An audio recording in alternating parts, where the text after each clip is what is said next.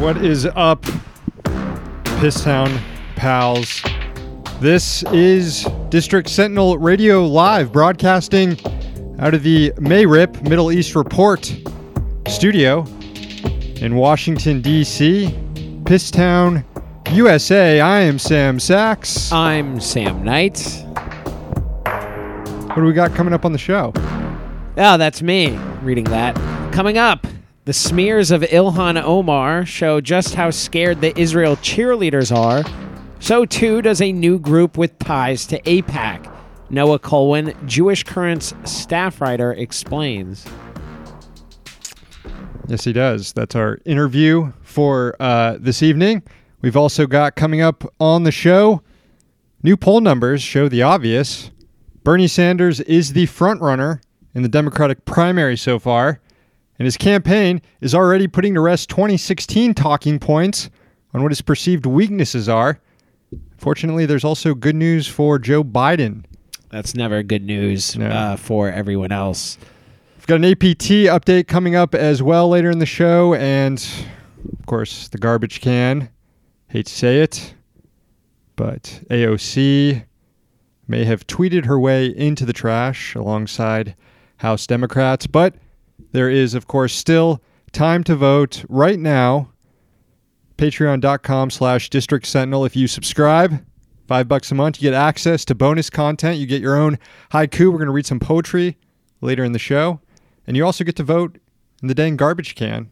Have your say. We've got a lot of good candidates uh, this week. But uh, I guess we'll start off. We're also going to read some shitty emails later on in the show as well, right, Sam? Yeah, that's right. We got we got shitty emails. It's another week, so we got some shitty emails. Yeah, yeah. But uh, let's start off with uh, things on the Hill tonight, uh, where Homeland Security Secretary Kirstjen Nielsen testified in defense of the Trump administration's border policy. This is not the easiest job in the world, but you should not feel bad for her at all since she's the one implementing it. Here's the chairman of the uh, House Homeland Security Committee, Congressman Benny Thompson, questioning Nielsen uh, right off the bat here. For the record, Madam Secretary, are we still using cages for children? Uh, Sir, we don't use cages for children. In the border facilities that you've been to, uh, they were not made uh, to detain children. As the children are processed through, they are in subparts of those facilities. Uh, Madam, Madam, I, I don't. I Secretary? don't. Yes, I'm being as clear as I can, sir. Respectfully, I'm trying to just answer your question. yes or no, are we still putting children in cages? Uh, to my knowledge, CBP never purposely put a child in a cage. If you mean a cage Uh, like uh, this. Purposely or whatever, uh, are we putting children in cages as of today? Children are processed at the border facility stations that you've been at.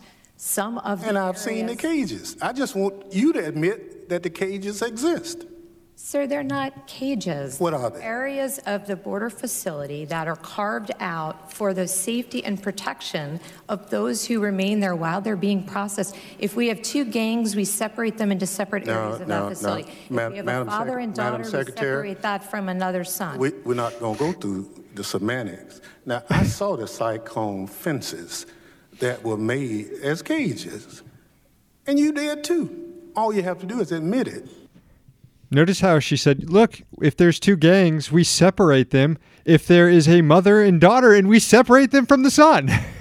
same thing. Same thing there, obviously. Same, uh, same stuff. Yeah, she just tried to uh, work that in there, hoping no one would notice. I mean, maybe she didn't really hope no one would notice. She was just trying to avoid answering the question directly about whether or not we fucking put children in cages. Yeah, it gets worse. Here's uh, Representative Bonnie Watson Coleman. What is a um, chain link fence enclosed into a, um, a chamber on a concrete uh, floor represent to you? Is that a cage? It's a detention space, ma'am, that you know has existed for decades. Does it differ from the cages you put your dogs in when you let them stay outside? Is it, a, is it different? It, it, yes. In what sense? Uh, it's larger. Yes, it's it's larger. This was Congresswoman Nanette Barragán. Are you familiar with the asylum laws, uh, Madam Secretary? Yes. Where in the asylum law does it say that when you present yourself at a port of entry, and by the way, when you're on U.S. soil, that you could be sent by an agent to another port of entry? Does, is it anywhere in the asylum law? What we're trying to do is process. It's not in there. I know you, I know just, it's a yes or no. It's not in there. What we're- Because what you all are doing is not within the confines of the law. You talk about a list. Under what authority is there in U.S. law that a list could be started to have people wait in Mexico? Do you have that authority? Yes, ma'am. What, it, what is under that, what authority? The authority is to do all that we can to protect the migrants coming here. So as Okay, well, that is not what the, that's not what the asylum law says. That is not an authority. That's not a law. That's uh, you just making up a string of words that that sound good. Here is Congressman Al Green really getting to the point here. Madam Secretary, here is the problem. We have surpassed our color quota. There are those who believe that we already have too many people of color in this country. And these, one of whom happens to be the President of the United States of America, would institute policies that will prevent people of color from coming to this country. White babies would not be treated the way these babies of color are being treated, Madam Secretary. This is about color. We've opened our doors. You're tired, you're poor. Huddled masses yearning to breathe free. Accept we now have our quota of people of color. I'll yield back the balance of my time. Now, there were Republicans at this hearing as well who used their questioning to defend uh, the administration's racist, fascist border policy. And uh, it was as dumb as you'd imagine. Here was pirate Dan Crenshaw, folks. And then we get to the question of whether walls work. And this has been a really fun conversation over the last couple months. Do walls work? Madam Secretary, would you agree that there's three parts to security personnel, technology, and barriers? Absolutely. Can you just take one of those away? No, sir. When I was down in McAllen and Brownsville, what we see is Brownsville has about 35 miles worth of, of barriers. And as a result, only 6% of the crossings in that sector take place because walls work. Would you agree with that? Walls work. Yes, sir. Walls work, yes, sir. SNL liberals made this guy famous, and he thinks he's going to be president one day. You can tell by the way he, he conducts himself. But uh, the only thing separating him from being most well known as some crank Facebook, racist Facebook page administrator is an election he won because that's what he was before this. Yeah, he was also uh, railing against asylum law and people taking advantage of it. And what he means by that is people using asylum law the way it was meant to be using, it, the way it was meant to be used. yeah. And that's a, that's a common Republican talking point, which speaks to Al Green's point about it's all about white nationalists trying to uh, say the color quota has been filled. Uh, Dan Crenshaw, you got a squash ball in your eye, bud. you might want to take that out.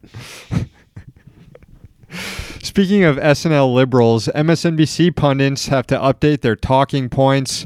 Turns out Bernie Sanders is polling extremely well among black voters in the Democratic Party. A new morning consult poll shows Bernie Sanders leading the announced field among all voters, including leading the field among black voters. He's also leading the field among folks who make fewer than $50,000 a year. That's where he's really strong. He's beating Kamala Harris 28% to 14% among black voters despite a nagging narrative, mostly from liberal media, that Sanders has a problem in that demographic. Now, the poll does show Joe Biden, who hasn't announced yet, beating Sanders among Democrats polled. It's 31 to 27. That was Harper in the background, shaking off there. Uh, Biden's beating Sanders 31 27 among Democrats. He's also beating Sanders among black Democrats 32 to 28%.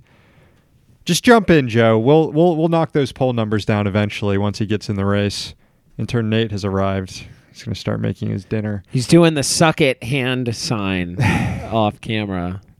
Weird piece of data from this morning consult poll. Among those who support Sanders, their second choice is Joe Biden, and vice versa. With Biden, their second choice is Sanders. Explain that one since they're on complete opposite sides of the spectrum politically within the primary. My guess it uh, is it has something to do with the importance of authenticity. I think whether or not you think Joe is Joe Biden actually authentic, he's really good at getting that across and connecting with voters in that way. And at this point, nobody's paying really much attention to what his policies might be. I don't know. How do you explain it? Other than also maybe people being really uncomfortable with voting for uh, women and people of color too, Maybe there's also even within the Democratic Party. The the familiar the familiarity of Joe Biden Yeah, and That too. Um, both he and Sanders have have high re- name recognition. It could very well be internalized uh, misogyny and racism. Although uh, it could also be there is an authenticity to Biden in that he certainly uh, does not attempt to be the super woke guy that Hillary Clinton uh, tried to play off as some sort of I'm I'm super progressive, I'm super woke, and no one was buying that. yeah. I think that probably put off uh, voters on the on the margins of uh, their political of political involvement because it just did not ring true. That's the, if that's what Hillary Clinton is selling to you, then everything else she's selling to you is also bullshit, and it's really easy to sniff that out. Yeah, my guess is uh, as the primary goes on, that number with Warren and Biden will flip. Hopefully, Yeah, we'll see. A report today in The Nation detailed how ICE is spying on protesters in New York City. Documents obtained by the magazine through FOIA show that ICE officials have been keeping tabs on, quote, anti Trump protests. That included one rally organized against fascists when the uh, white nationalist group Identity Europa unfurled a, a banner at a park in Manhattan. I know it's called Identity Europa. They just do that really uh, annoying thing where they use the uh, V as a U because they want to pretend like there's some classics. Um, you know, they they are the carrying the mantle of all the the classical European bullshit, and I think it's important to mock them and how fucking stupid they are, and they're taking their their preening stupidity to such a new height that they're willing to call their group Identity Evropa. it's not Europa, it's Evropa. Anyway, they're a bunch of fascists, and they unfurled a banner at a park in Manhattan. It read, uh, "quote Stop the invasion and immigration." And uh, they were among the other fascist groups at the uh, murderous Unite the Right rally in Charlottesville. And so people in New York came out to protest these scum, including a Democratic Congressman, Adriano Espe- Espaillat. Excuse me.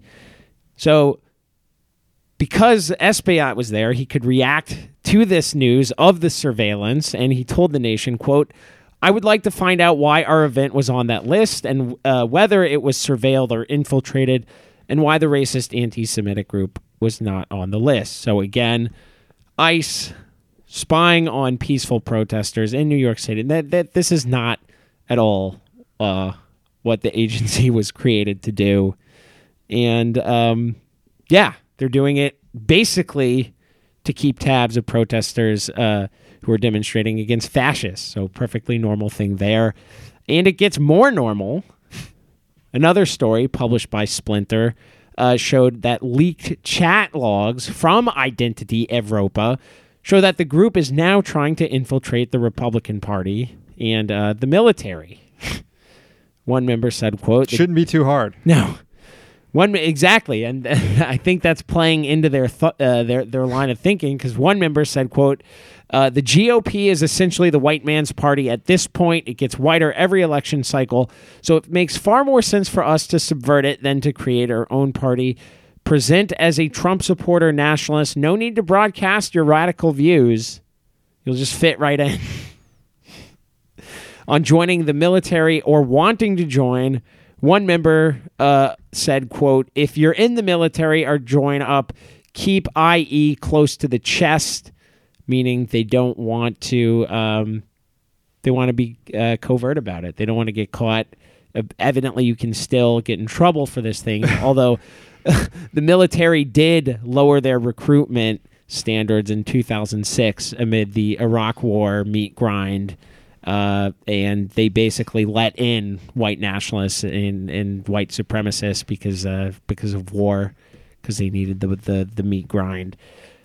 And so it's surprising that they have to keep their cards close to the chest at all. Anyway, according to these chat logs, about 12 of these neo Nazi dweebs are either enlisted or want to sign up. Uh, but again, this is only a sliver of you know, I, am sure what's going on. Th- these were just chat logs obtained by Splinter. So the chat room says they use the V because they hate you. That's good. Thank you, Christopher. House Democrats are trying to move uh, an anti Semitism resolution to embarrass Congresswoman Ilhan Omar. Everybody knows about this by now. Uh, but it got me thinking about how goddamn awful the Democratic agenda has been so far during this session of Congress, which I know is young but still. So I went, I looked it up. Uh, we've got 132 pieces of legislation moved by the House Democratic majority. A lot of that House business stuff related to setting up committees and leadership. But if you remove all that stuff and remove consideration of appropriations bills, which are mandatory each year, you get 72 bills that have passed out of the House. Um, includes resolutions. In fact, there's uh, three joint resolutions, 69 bills uh, passed by the House so far. So I think that's a good starting point to figure out what the Pelosi agenda, what the House Democratic agenda looks like. Right? Wait, we've got uh, we've got a chance to see what members have had their bills considered, what those bills have been, which ones were contentious. I mean, it's one thing to move a bill to rename a post office and it be a unanimous voice vote that really doesn't speak to the Democratic agenda. So, of those 72 bills and joint resolutions, the vast, vast majority, almost all of them, have been voice vote, unanimous passage, or they had fewer than 20 votes in opposition. So, uh, pretty non controversial bills, uh, bills that both parties agree on, which nowadays is generally awful shit. Um, of those 72 bills, 67 fall under that category. They were passed by voice vote or with fewer than 400 lawmakers, uh, uh, more than 400 lawmakers voting in support. In fact, 21 bills were introduced by Republicans so far that have been passed by the Democratic majority. Great hits like the Expanding Contracting Opportunities for Small Businesses Act of 2019, the Small Business Advocacy Improvements Act of 2019, and the Clean Up the Code Act of 2019. it's been a good session for small business tyrants here. This so the help help the small business owners sweep their uh, their dead employees under the rug act. I, I don't know. Here's some uh, stuff put forward Help forward. them sweep dead animals under the rug. Help them dispose of dead animals. You done? yeah, I'm done. Stuff put forward by liberals. We have uh, the All American Flag Act, Oh. which actually isn't quite as bad as it sounds. It's just ensuring that uh, flag procurements are done through American made businesses, uh, businesses that source American made goods. Um, but priorities still, right? We also have the Hack Your State Department Act, which uh, created a bug bounty program at the State Department. That was a Ted Lieu joint. Funny thing about that Ted Lieu legislation, it passed with only three non no votes, but 53 members didn't even bother to show up. They just uh, Mm. they don't give a shit about what Ted Lieu's up to. Similar to all of us when we see when we see him tweet, when everyone sees him tweet. Uh, Can we get a bill to mandate that you have to burn the American flag in America? I feel like we Americans uh, should have to take responsibility for all the misery that thing has caused. And I guess we can create some jobs in the good old US of Yeah. A while we do it. Yeah, yeah. Keep the demand for flags going here. Um, never go out of business. uh, there's also legislation. Make more flags just to burn them. There's also bipartisan leg- legislation to like protect NATO, to declare that the Syrian central bank is money laundering. um, the good stuff. Um, so that leaves to work for the American people. that leaves only five bills, just five out of the 132 pieces of legislation that can speak to the Democratic uh, agenda in the House that had contentious party line votes. Um, two of those bills enhanced background checks, uh, mostly party line votes. One bill increased federal workforce pay by 2.6%, which was good, but also uh, a necessary thing. It's kind of like maintenance to keep up with inflation. Uh, but Remo- Republicans, they're still monsters and voted against that. Uh, there was a resolution rejecting the president's declaration of a national emergency at the border, which was a mostly party line vote. And there was Ro Khanna's war powers resolution against Yemen, which was just good as hell. But that is it. That's all we have to show for the Democratic agenda so far. And other than that increase for federal workers, nothing uh, economic or class focused. And I get that it takes time to craft legislation and it's the appropriate thing to hold hearings first and do the research and everything. But obviously, you know, you're not just going to move the Green New Deal in the first month, but still, there has been legislation that's been written. Ideas have been researched. What about raising the federal minimum wage to fifteen dollars on day one? And we know this legislation is not going to move in the Senate. House Republicans still passed a slew of bullshit when they had the majority to show people what their agenda is, and turns out it's completely radical, and people didn't really like it. But show them something here. Show Democrats need to show people what their agenda is. What about EFCA? I feel like that's I feel like I'm an old person when I say EFCA now. It's so long ago and nobody talks about it anymore. Yeah. The But uh, at least the minimum wage stuff, that could have been done on day 1. yeah. Day 1. everyone was hoping that EFCA would be passed uh, last time Pelosi was Speaker, and there were a majority of co-sponsors in the House, and it didn't even come up for a vote. It's my favorite uh, Pelosi anecdote. I think I've said it a million times. Yeah. Uh, how about we get a new Green Deal program where we just uh, p- produce energy by burning the American flag? I, I support this, but honestly, folks, with the exception of HR one, whenever the hell that's going to get passed, which is a pretty good piece of legislation, Yeah. Uh, not sure the rest of this agenda looks hopeful. Pelosi's already dismissed the Green New Deal as a dream. Uh, her policy guy has already assured health insurance uh, lobbyists that single payer ain't going to happen. Um, this is about what I expected with the uh, the Pelosi agenda three months in. Shall we check the inbox? Let's check the inbox here, where we uh, read emails from ship merchants in DC. ship merchants, the uh, PR goons who pitch us awful things that uh, we probably shouldn't publicize, but we want to stress that we do it because it's bad. So, subject sacrificing freedom to vaccination from uh, Dr. Jane Orient. Yes, this is another Dr. Jane Orient joint. Another- Uh, we've uh, talked about her uh, before on the show. I hope this picture haunts you in your dreams. Now that's what I Jane call Orient. an email from Dr. Jane Orient, Volume Two.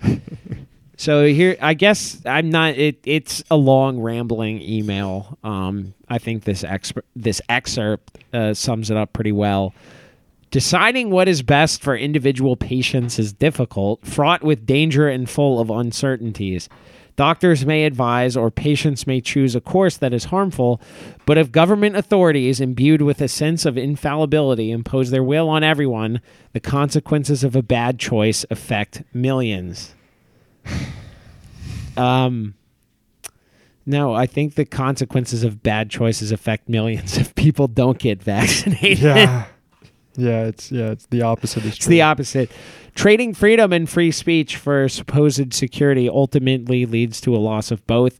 And if government can dictate what you must inject into your own children, what limits can be placed on its power? This is clearly in response, and we talked about this on the show on the news dump yesterday over on SoundCloud. Uh, Rand Paul just chiming in in the uh, in a Senate committee yesterday about how uh, vaccinations don't work and you shouldn't sacrifice liberty to uh, be forced to take something that's not effective. Just jumping in with some uh, vaxer bullshit. He even was shouted down by a fellow Republican uh, on this. But here we go. Now we're getting the emails to everybody in DC. This is the From sort Dr. of, Jane uh, Orient. Dr. Jane Orient has been activated. This this is the sort of um, reasoning that you uh, kind of hear when you hear those random libertarians argue against like mandating indoor plumbing and like building codes. yeah. I don't know. Uh, Dr. Jane Orient should do some experiments on herself uh, because I think she has. Uh, she's showing that libertarianism is a contagious brain disease. Uh, another email. Here is what the Center for Education Reform is saying about recent teacher strikes. Quote, pay and class size are smokescreens for attacks. The recent spate of teachers' union strikes against their students that began in Los Angeles were ostensibly about pay and class size. It has become clear that the real goal of the strikes is to eliminate competition for the unions and choice for students and parents. Go to hell. This is this is basically admitting charter schools are union busting. That's all they're good for. Like anyway, good luck in 2020 to ex Betsy DeVos ally Cory Booker. Surely he will do well in the current uh, political climate of the Democratic primary. Surely. All right. Should we go on to the interview? Let's do it. An obvious undercurrent to the Ilhan Omar smear campaign is that Americans are increasingly recognizing the humanity of Palestinians, and Israeli che- and Israel cheerleaders are scared shitless. Well, now they've devised a new plan. A group with ties to AIPAC is planning to tap into whatever remains of grassroots support for Israel. Noah Kulwin, a Jewish Current staff writer, explains what he discovered in a story co published by Jewish Currents and the Huffington Post. So, outline this document you got. Uh, what sort of fundraising strategy does it outline, and uh, how is it connected to AIPAC? So, this document outlines the creation of a new group called Pro Israel America. And the idea is that Pro Israel America, which is a 527 designated political organization, will create a website and basically create a portal through which supporters of Israel who want to give money to pro Israel candidates can do that. And it's a strategy that is akin to a lot of what is um, used in more progressive circles to get small dollar donations in the hands of politicians. Um, the idea of Pro Israel America and what sets it apart in its connection to AIPAC is that it will be launched on stage at the AIPAC Policy Conference, according to the document that I obtained. And its leadership is just stacked with former AIPAC people. Its executive director was for over a decade the head of uh, outreach at AIPAC, and one of its board members used to be AIPAC's head of national affairs. And this is a tremendous shift for a group like AIPAC, whose traditional fundraising strategy and lobbying strategy has largely drawn from uh, big donors, what people, what the, what's called in this document, quote, the grass tops. And so this is an attempt to try and get at whatever they believe to be, you know, grassroots money that would come from pro-Israel supporters. This seems to be, whether or not it's intended to be, it seems to be an admission that they're losing. Oh, totally. This is it's it's it's a complete admission that the strategy that they've had for the last couple decades, which is again to focus on these sort of big donors, these kinds of whales, um, they don't want to do that anymore, or at least they can't do it exclusively anymore. Or they feel that they can't, and they feel that they have to start competing with people who are doing small dollar donations. And so when you look at you know critics of AIPAC in Congress like Ilhan Omar or Alexandria Ocasio Cortez, they you know they're terrified and they think that they need to start getting at the same kinds of donors who are supporting politicians like that, the people who are, you know, giving $27 or something. It seems like they're getting the cart before the horse, though, because the uh, the it there were at one point more small dollar uh, pro-Israel donors, it seems, and after what we've seen over the past few years and how uh, the Israeli government, uh, you know, rained war on Palestinians in 2014, how Benjamin Netanyahu treated President Obama, and everything else that is in the American Jewish community's face is uh, seems to indicate that if anything, this group might just end up getting money from middle class evangelical Christians. Yeah, this this seems like it, it would fail, and this new method of small dollar fundraising works really well for candidates that are popular with young people and people who can't give much but still drive a lot of energy. But is that really AIPAC's constituency anymore? Well, I mean, so that's a really good point, and it's one that Lara Friedman, the director of the Foundation for Middle East Peace, whom I quote at the end of the piece, it's one that she raised, which is just that this seems like it's misreading the moment and that it's a kind of response that doesn't really take into account that the fundamental issues about why people don't support groups like AIPAC anymore are related to questions of policy and it's not about money. It's it's a question it's the fact that more and more people reject the kinds of hardline Israel politics, particularly within the Democratic Party, you see this rejection that you that they're now in a world in which that's because they don't have that reflexive support they need to find a new way to try and recreate it. And this is one of the ways in which they think that they're going to do that. There's another group that's already launched called the Democratic Majority for Israel, which is also stacked with a lot of former and current um, AIPAC officials or um, like supporters and, and figures, um, people who've raised money for AIPAC. Um, and these groups are designed to you know, direct money to candidates who support Israel policy, uh, who support, um, you know, the Israeli government, and who, uh, and they also want these groups want to get involved in Democratic primaries ostensibly because that's you know where this money would probably be effective. Um, I think that there's something really interesting happening here, though, in that, like, even if this strategy is kind of a misfire and that may not work in the way that they want to, I think it's it represents more than anything. It's it it shows that these groups are on their. It shows that they're they're not on safe ground anymore. They don't feel as comfortable and that they have to try doing things like this because AIPAC is so careful about never saying that we raise money for groups. They're 501c3. We don't directly donate to everything. The fact that they would launch a group that is in the business of doing direct campaign donations at their flagship policy conference later this month, it, it suggests a sea change. Yeah, I remember when uh, Ilhan Omar did her All About the Benjamins tweet and everybody responded by saying, Do you really think AIPAC gives money to candidates? Completely glossing over the fact of how they leverage their members uh, to give lots of money to candidates. And now, just a month later, AIPAC's getting the business of, at least through these groups, giving money directly to candidates. So, I mean, they've, they, I guess they've, uh, they've uh, disarmed the people who were trying to scold Ilhan over something. I don't know, but it certainly suggests they're scared. Absolutely. I also think that another part of this that's really interesting is the fact that they're willing to like center this kind of thing. I think that there's something that they're like they they, they see something about the way progressive movements are working today that they want to emulate.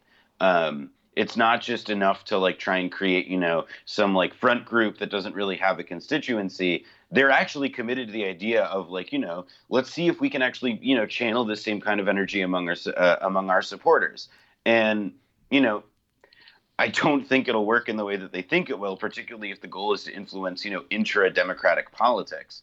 But it's very interesting that they even feel like this is something that they need to try and do.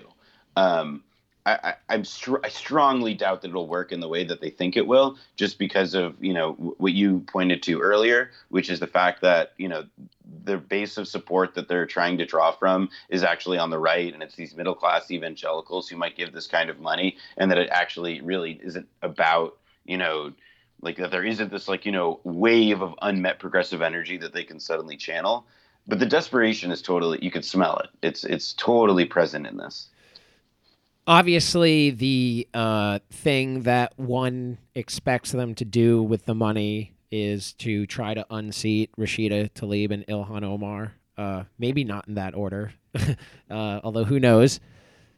But it does seem like this money, maybe if if they can raise e- even um, you know, an unimpressive but significant amount, it could have maybe some kind of impact in the uh, Democratic presidential primary. Thinking where you have a, a candidate like Kamala Harris who tries to be paint herself as a as a progressive. We all know she's a cop, but she tries to paint herself as a progressive on the one hand, uh, and indicative of how this fails, she also constantly gushes about Israel. So, do you, uh, basically, my question is: Do you think this could maybe? Ha- is there any indication this could uh, be focused on presidential politics rather than uh, maybe congressional politics? There's nothing in the document that says that talks about presidential politics, like, or I mean, the Congress is really their focus, and that's frankly where AIPAC is concentrated, and AIPAC's like allies have concentrated, you know, their their power for a long time. Um, so my get my impression is that there's nothing in this document that suggests that they're changing their focus there. I think though that when it comes to the presidential primary in groups like AIPAC's, I think uh, groups like AIPAC, I think that they, you know, like they're going to have a wait and see approach and you know, the right has traditionally mobilized far better around trying to create national targets out of quote unquote anti-Israel politicians.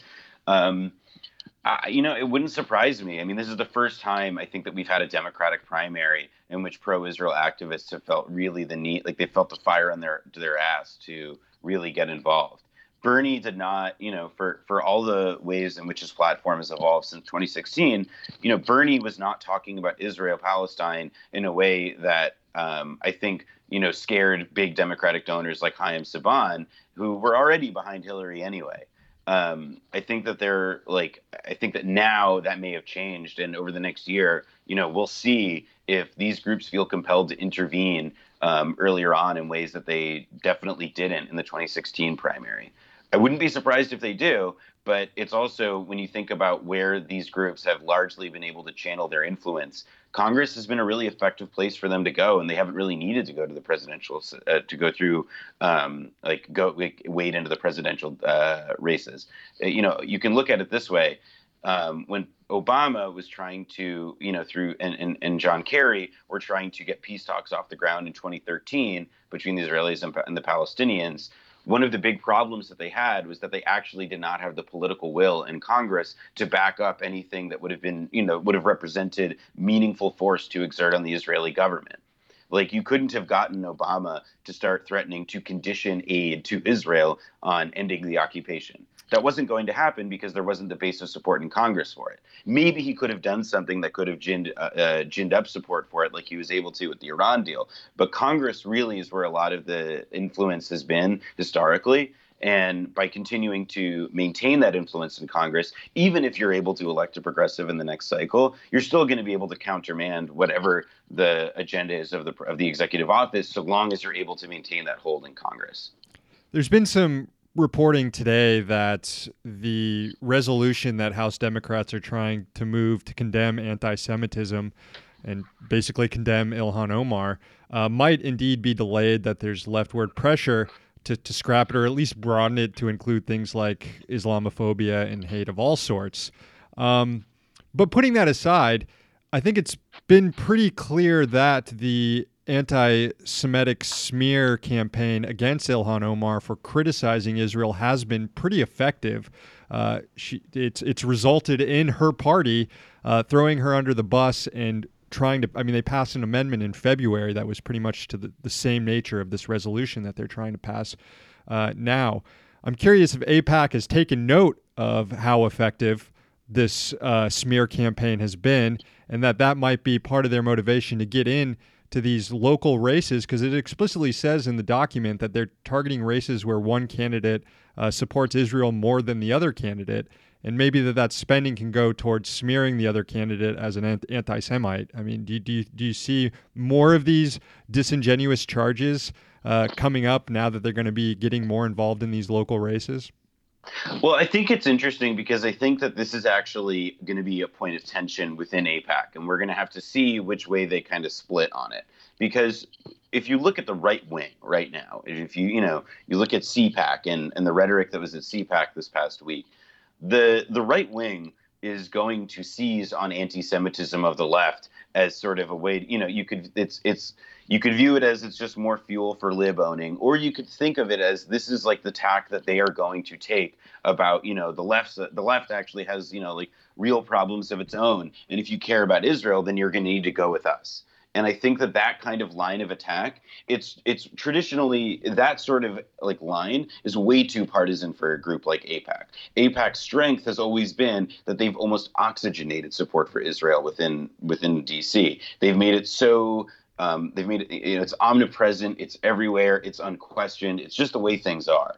And so the idea that like these attacks, which are going to just become more partisan in nature, um, are something that they're willing to, you know, sign on to, even if they're going to do it subtly, that would be a big shift for AIPAC. And given, as you just described, the efficacy of those attacks of the last couple weeks, I you know, I would not be surprised if this is, you know, the moment in which we see the Israel lobby start to just more, you know, transparently side with Republicans. Which then, you know, the big question then becomes, well, what did the House Democrat lead? What did the Democratic leadership do? And I think that because of Nancy Pelosi's and Steny Hoyer's and especially Chuck Schumer's longstanding ties and support of the Israel lobby, I think that we might see this kind of, you know, this Democratic Party schism that's already happening. I think you just might ultimately see the Democratic leadership start siding with the Republicans on these kinds of issues as they have with this resolution and that they're just willing to give them ammunition and they're willing to support them because they agree with the Republicans on this issue and that they actually support these kinds of things. So whether or not AIPAC goes that openly and splits that way remains to be seen. But it would not surprise me if this is the moment that they pick for a more partisan shift. Hmm. Yeah, I, rem- I, remember when Chuck. We talk about it on the show a bunch when Chuck Schumer uh, went to AIPAC and was basically like, actually, uh, ethnic cleansing in Palestine is good because Palestinians don't believe in the Torah. Yeah, I was I was in the I was in the crowd when that happened. I was in the room, and it was totally fascinating that Chuck Schumer on the stage at AIPAC was the one giving the most right wing speech out of anybody I heard there. Whether you're talking about Mike Pence or Nikki Haley, who were up there as well, it's it was totally it was totally surreal. So, any final thoughts on the story of the week? Obviously, the uh, fallout and the uh, smear campaigns and diaper filling over Ilhan Omar? I think that the one main thought I have is just that it's like it's it's there isn't like when it comes to Israel Palestine, I can't think of an issue in in recent history where the need for the left to come together and rally around Omar um, has ever been more like like the case for that has never like, never been more dire. The need for it um, to rally around a politician like this. I think that it's like really important to not equivocate in really, you know, big, meaningful ways and to not cede ground that isn't, frankly, Democratic politicians to cede. There is a long overdue suffer- conversation about the suffering of Palestinians in this country. And the reason that that conversation is overdue is because of the work of the Israel lobby and because of, yes, the frankly dual allegiance that they play, that they command. Um, in order to uh, to the Israeli into Israeli government policy. And you know that may not be a complete way of describing the dynamic, but it's not inaccurate. And I think that there is like a real need for the left to come together, and especially for left Jews to come together and to rally around Omar in this way. I think it's of paramount importance. Noah Kulwin is a staff writer for Jewish Currents. He just wrote a story about pro Israel America it was co published by Jewish Currents and Huffington Post. You can find him on Twitter at NKULW, NKULW, uh, at Twitter. Noah, thanks so much for coming on. Thanks for having me, guys. Thanks, Noah. Thank you. Take care. You too. All right, we are back live in Pisstown.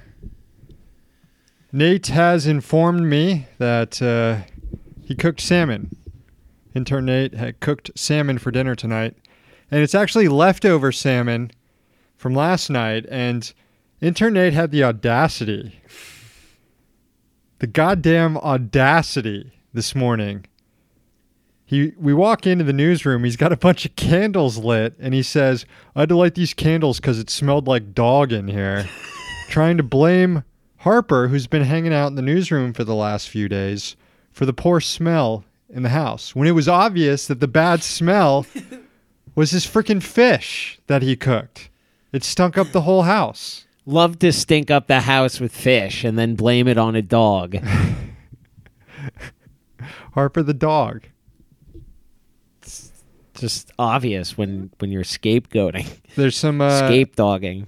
there's some chatter in the chat room about uh, a Discord group to play Civ or to watch us play Civ.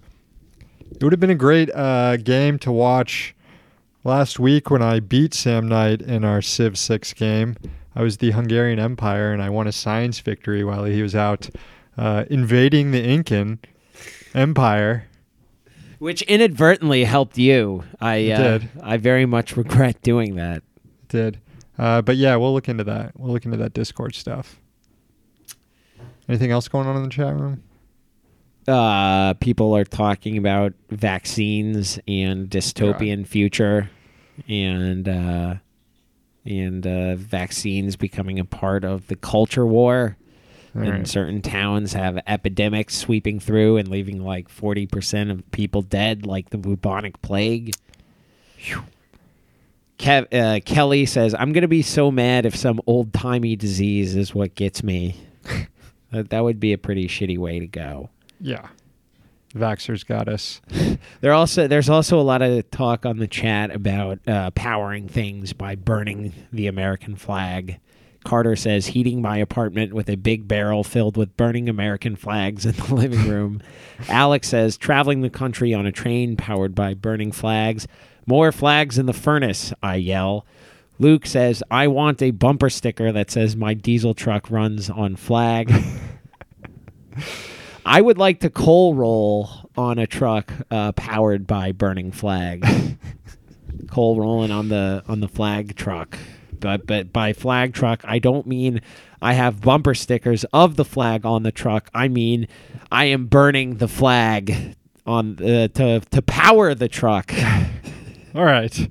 Uh, the last few weeks, we've uh, talked to Tanky Viciedo, the creator of the Awful Pundit Tournament, on Twitter. We're down to the Farkakta 4. And uh, we had Tanky call in with an update. Hey, what's up, District Sentinel listeners and viewers? This is Tanky Viciedo uh, calling in with an update on the awful pundit tournament. We are down to the Fakakta four, and it is uh, Ben Shapiro versus Red Steve Stephen Miller, and Max Boot versus Tucker Carlson. Um, as we speak, I believe Shapino and uh, Carlson are are leading in their respective matchups and on face to uh, collide in the finals. It's um, really looking forward to it. It's going to be a, pretty good couple weeks uh, ahead of us, and uh, should transition nicely, uh, you know, towards uh, baseball season, which is, uh, you know, what we're going to base it around. That's going to be the off season, and then uh, at the end of the World Series, we're going to start up Pandemonium 2020. So uh, that's the update. Um, was bapping, guys. Thanks for the uh, update. Uh, follow Tanky on Twitter at Tanky underscore Viciedo. Voting is underway right now. I personally want to see a Shapino Max Boot final, even though Carlson, I guess, is winning. But Max Boot, Cinderella story, I don't want to see it end. He's worked hard to get there, and I think I do think he has it in him to uh, to uncrown Shapino.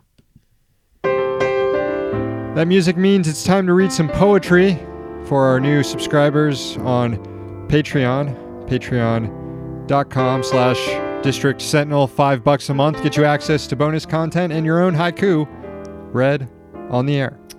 This is for Kate.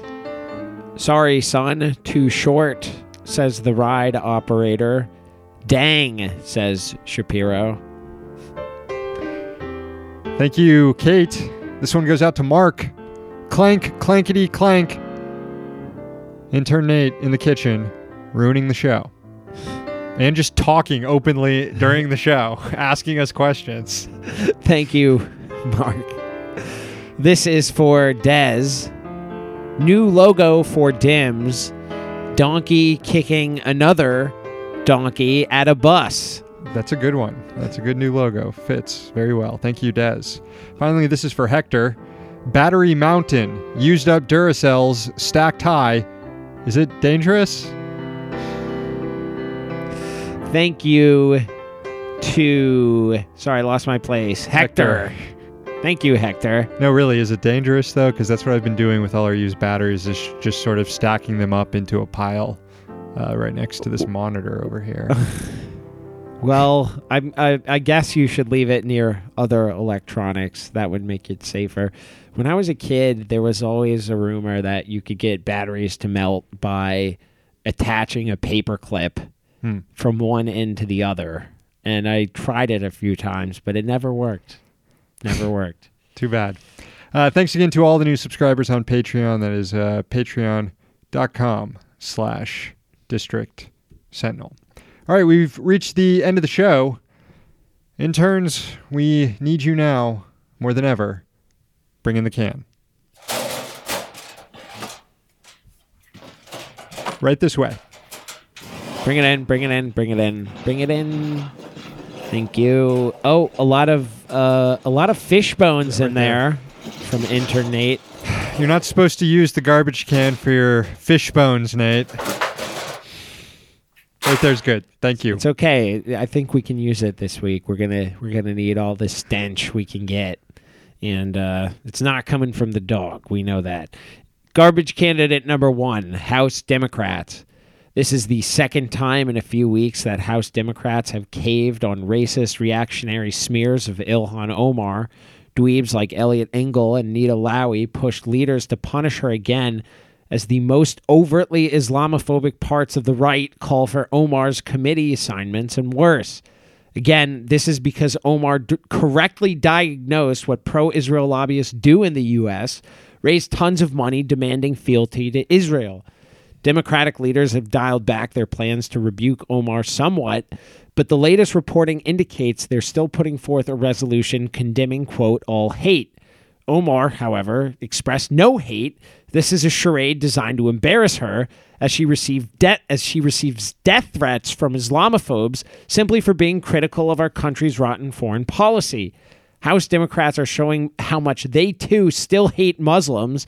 Not a surprise considering they supported post 9 11 wars and expected voters to marvel at Hillary's foreign policy experience, which consisted mostly of bombing the Islamic world. The Democrats are a garbage party, so House Democrats are nominated for the garbage can, and that, of course, includes AOC, Alexandria Ocasio Cortez, who refuses to defend Ilhan Omar on some liberal nonsense. She tweeted when people were asking her to defend Omar today, she tweeted, quote, Remember when all the left did was finger wag and make cynical assumptions instead of showing up despite an imperfect moment? What is she talking about? When the main defense is rooted in telling others how to feel, especially when you're not from that community, it's not solid ground. I ask other questions. Anti Zionist Jews have been begging you to defend Ilhan Omar, begging AOC. Harper is begging AOC right now to defend Ilhan. She's not listening to that. She's listening to people like Pop Hasid on Twitter and other people who fucking marvel and and uh, when the Israeli military kills fucking Palestinian kids about how moral it is and how they're fighting terrorists. Fuck that. House Democrats AOC too nominated for the garbage can. Garbage candidate number two, AIPAC. Sometimes it's easy to lose sight of why we're even here and who patient zero is in this controversy. It's fucking AIPAC, the powerful DC lobby group that operates for the sole purpose of advancing the brutal interests of the far right wing Israeli apartheid government that's in the process of committing ethnic cleansing. You just heard our interview with Noah. They're trying to increase their power in Congress. They're trying to get more involved in donating directly to pro apartheid candidates. Yeah, House Democrats are bad. Yeah, AOC has been awful on this issue, but let's not lose sight of the lobbying organization at the center of it all, AIPAC, nominated for the garbage can. Garbage candidate number three, Bari Weiss.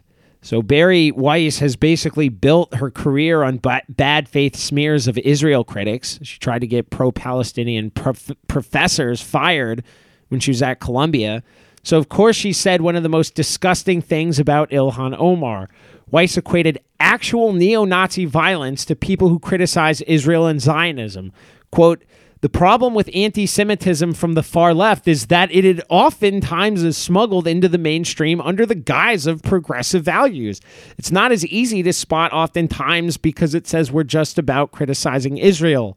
Notice how fucking inarticulate that quote is? She's just the dumbest fucking person. Anyway, of course, because Weiss is such a duplicitous piece of shit, she went on to say that you actually can't even criticize the state of Israel, that it crosses a line when it does. So basically, the anti Semitism that Bar- Bari Weiss wants people to spot on the left, that's so hard to see. You well, you can't actually see it because it's not there. It's just criticism of Israel. Bari doesn't actually give a shit about anti Semitism because it's actually anti Semitic to equate Judaism with the state of Israel, but she doesn't care. She's just a venal hack who constantly spews reactionary filth from defending Zionism to defending the intellectual dark web and dime store Reddit fascist who she thinks represents the fucking the uh, pinnacle of free speech. Bari Weiss, piece of shit, nominated for the garbage can. All right, uh, I'll take this next one. Garbage candidate number four left Twitter fights, which I suppose includes me. I got into it on Twitter this week. We uh, don't need to mention uh, who I got into it with. Let's just call him Schmat Schmunig. But uh, a lot of people are mad at me about this, uh, including maybe some of you who listen to the show. Uh, but to give Schmat uh, the benefit of the doubt, and if any of you who are still mad at me, uh, my tweet may have been misunderstood, and I obviously think white people, especially poor white people, especially uh, poor people in general experience police violence in high numbers. That's obvious to me. It doesn't need to be said. Even conservatives will concede that the majority of policing falls on poor people. Having said that, it's also fucking obvious that black families living in one of the most racist nations on earth, dealing with a criminal justice system that has been specifically designed with racist intent, get the worst of it and take certain precautions or have certain constant worries that def- that, that that that they take precautions on that it affects their lives in ways that it doesn't affect white families' lives, and that those cut across class lines. And pointing that out, out shouldn't diminish any sort of white experience. And if you think it does, then you're this close to asking for a White History Month too. Anyways, I guess I made The the Irish mistake- were also slaves. yeah. Look, I made the mistake of even talking about race on Twitter because you get three dozen irony leftists accusing you of being an Atlantic reading Black Lives Matter activist overnight. Not sure how the latter is an insult, but I do fucking hate the Atlantic. And in my defense, ultimately, Bruenig replied to me. I'm sorry, Schmudig replied to me. I didn't start it. But for even logging on and for even daring to fucking tweet, myself and anyone else who is engaged in this mess this week, we're nominated for the garbage can. Garbage candidate number five, Joe Rogan. He won't stop giving a platform to shitty alt right grifters. This week, Rogan allowed the most preening crypto fascist of all, Tim Pool, to harangue Twitter CEO Jack Dorsey about banning far right accounts. This is all part of Pool's obvious con to pretend he is a neutral observer who's just interested in free speech, just only when it involves his friends on the far right. Anyway, none of this ridiculous spectacle spectacle would have been possible without Joe Rogan, who loves hearing from dangerous morons spouting off because he's an edge lord suit whose brain has been damaged beyond repair by DMT. Joe Rogan, you're nominated this week for the garbage can. Garbage candidate number six, Kirstjen Nielsen, recurring character for the can since she's the face of one of the Trump administration's most blatantly fascist policies. And as long as she keeps herself involved in this and especially defends it in public, we're going to keep nominating her for the garbage can. What's uh, the difference between the cages she's putting kids in and dog cages? Well, they're larger. Get the fuck out of here, Kirstjen Nielsen. You're nominated for the garbage can this week. Okay, we've got Nielsen, we've got Rogan, we've got me and other people involved in Twitter fights. We've got Bari Weiss, we've got AIPAC, and we've got House Democrats, including uh, House Democratic leadership, also AOC. People are noting correctly on the chats that this would be the first time that we end up throwing a former guest in the garbage can. Although I think we did nominate Sam Kriss once.